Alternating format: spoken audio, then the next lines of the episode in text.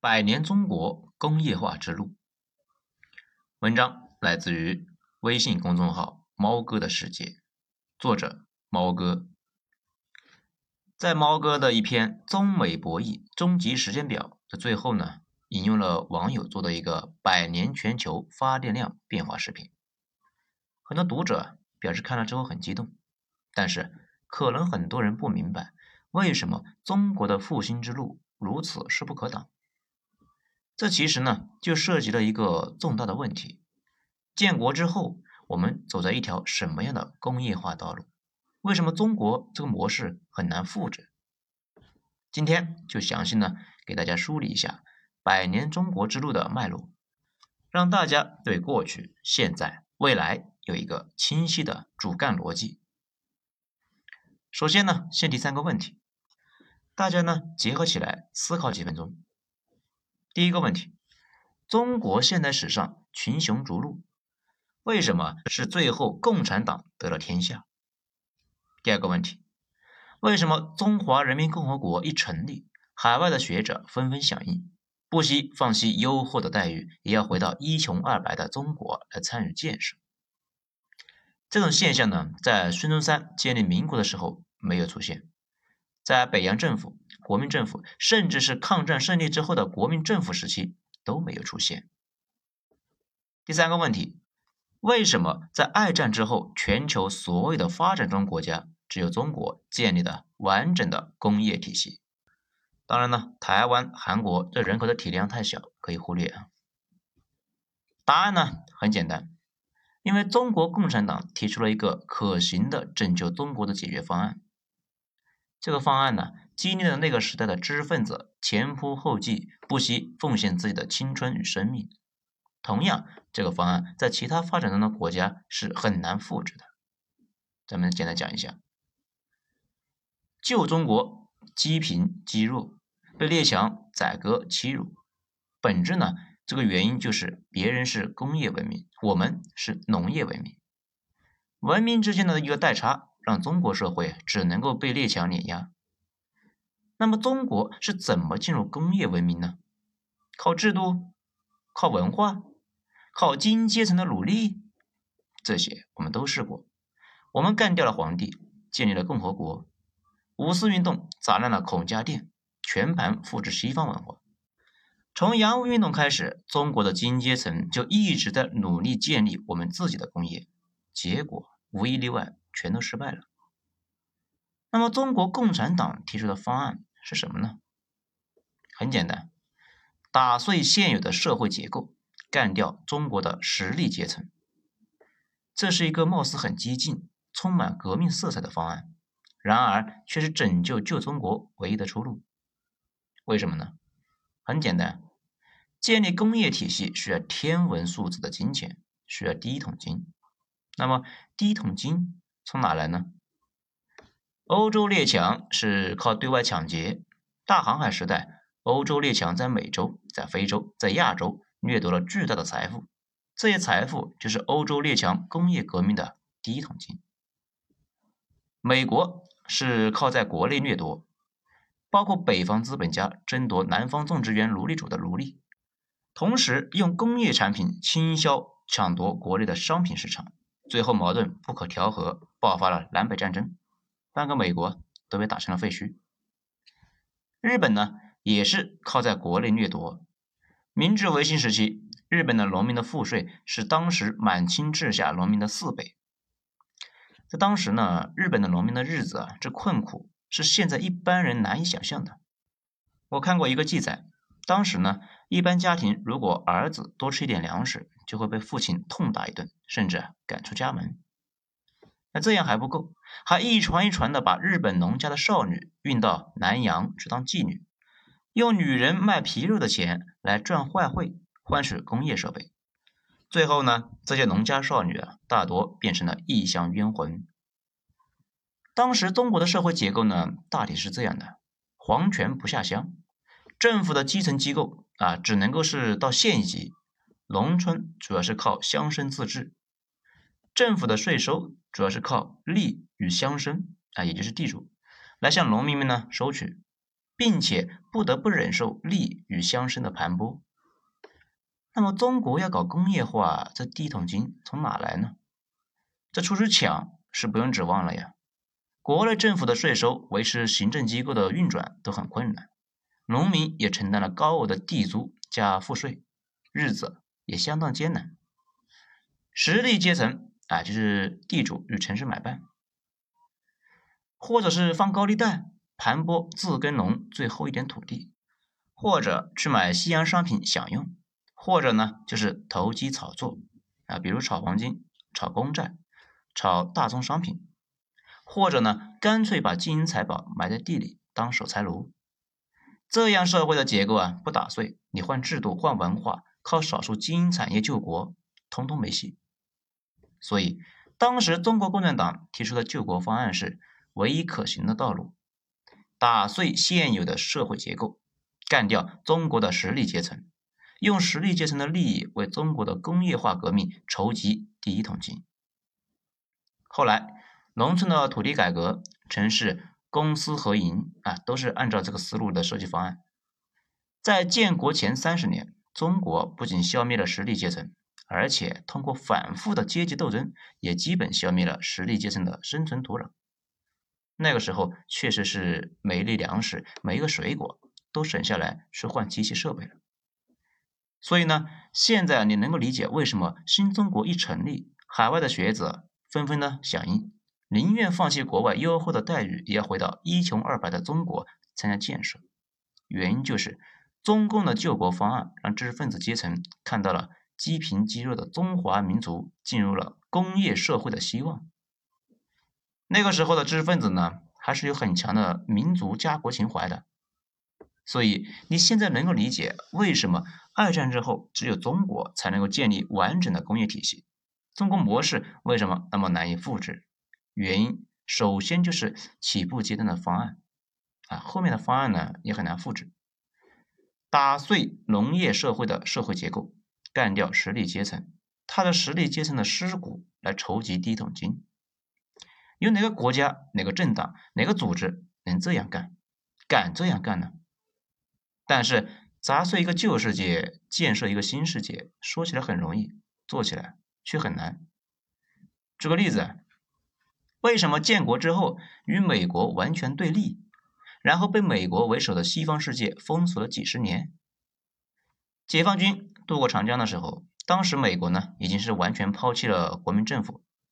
一九四九年四月，解放军攻占南京，美国驻华大使司徒雷登没有随国民政府南下广州，反而留在那里。司徒雷登留在南京做什么？不就是想与中共接触吗？那么，当时的中共领袖为什么不接过美国的橄榄枝，获得美国的国际承认？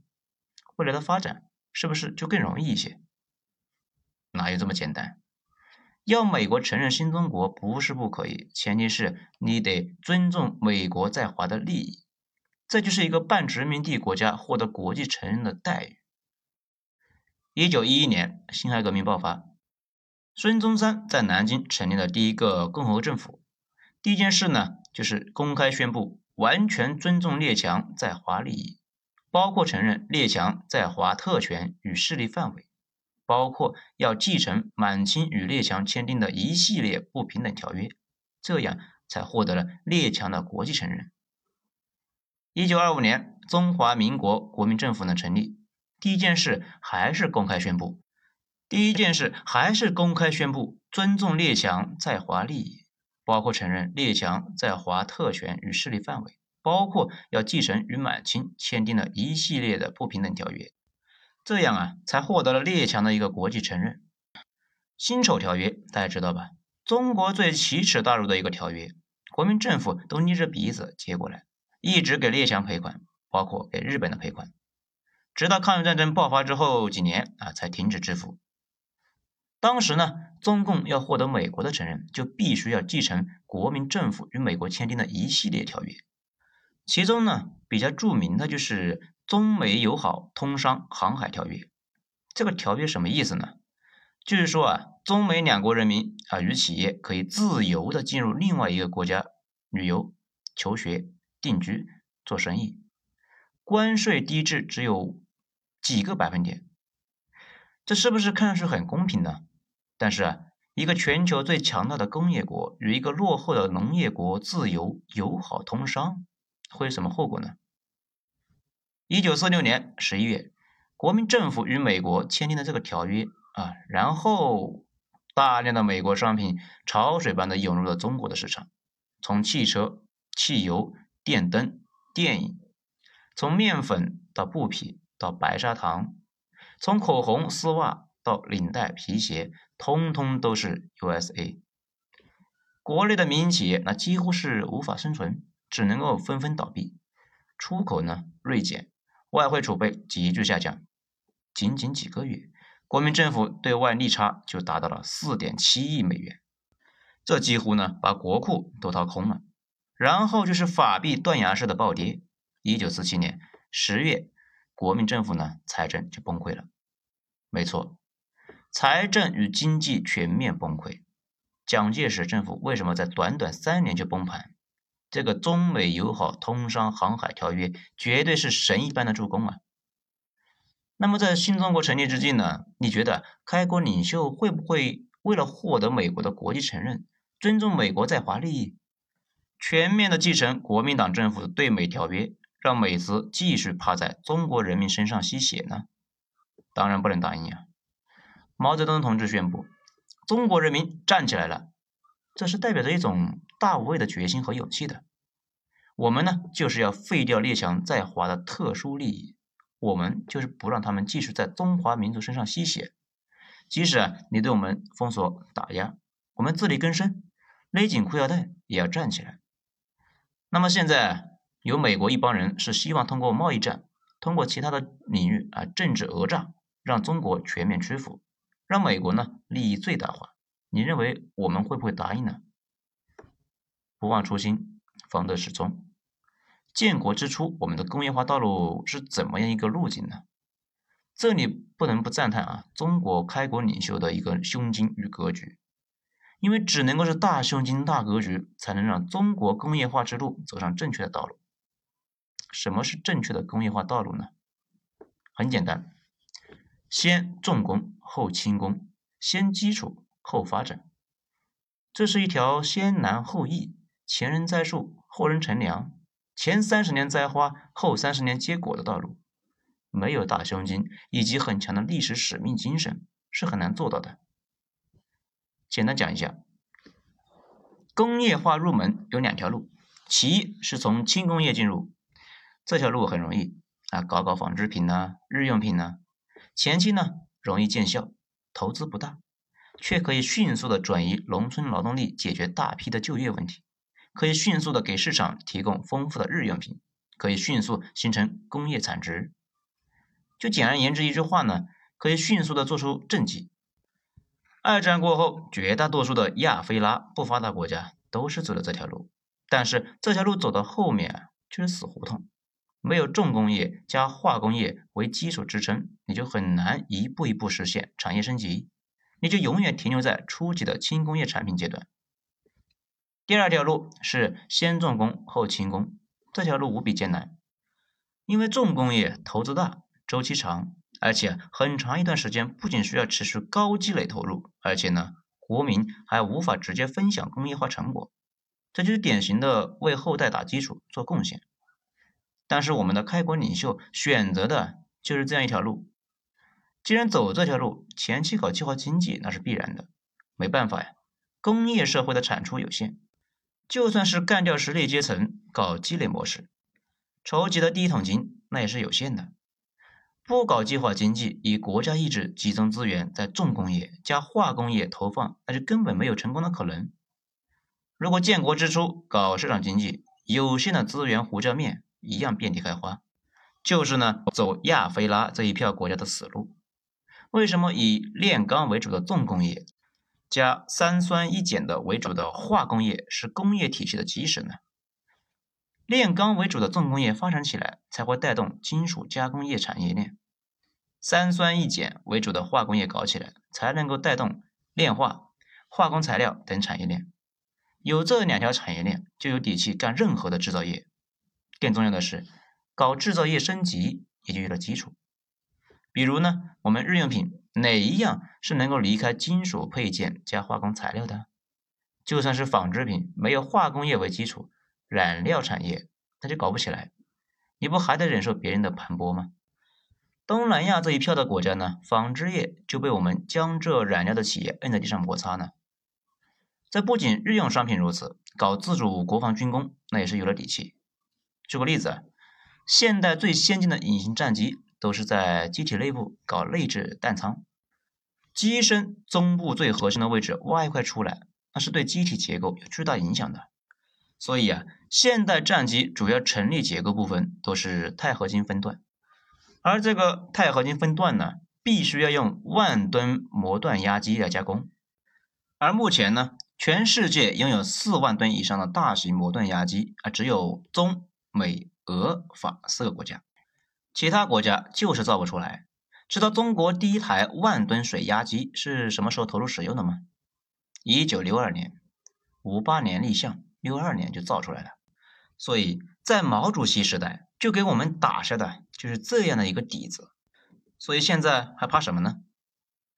好了。前三十年中国工业化的历史呢，就不在这里阐述了。下一章咱们讲一讲，现在改革开放之后，中国是怎么推进工业化道路的。好，下章见。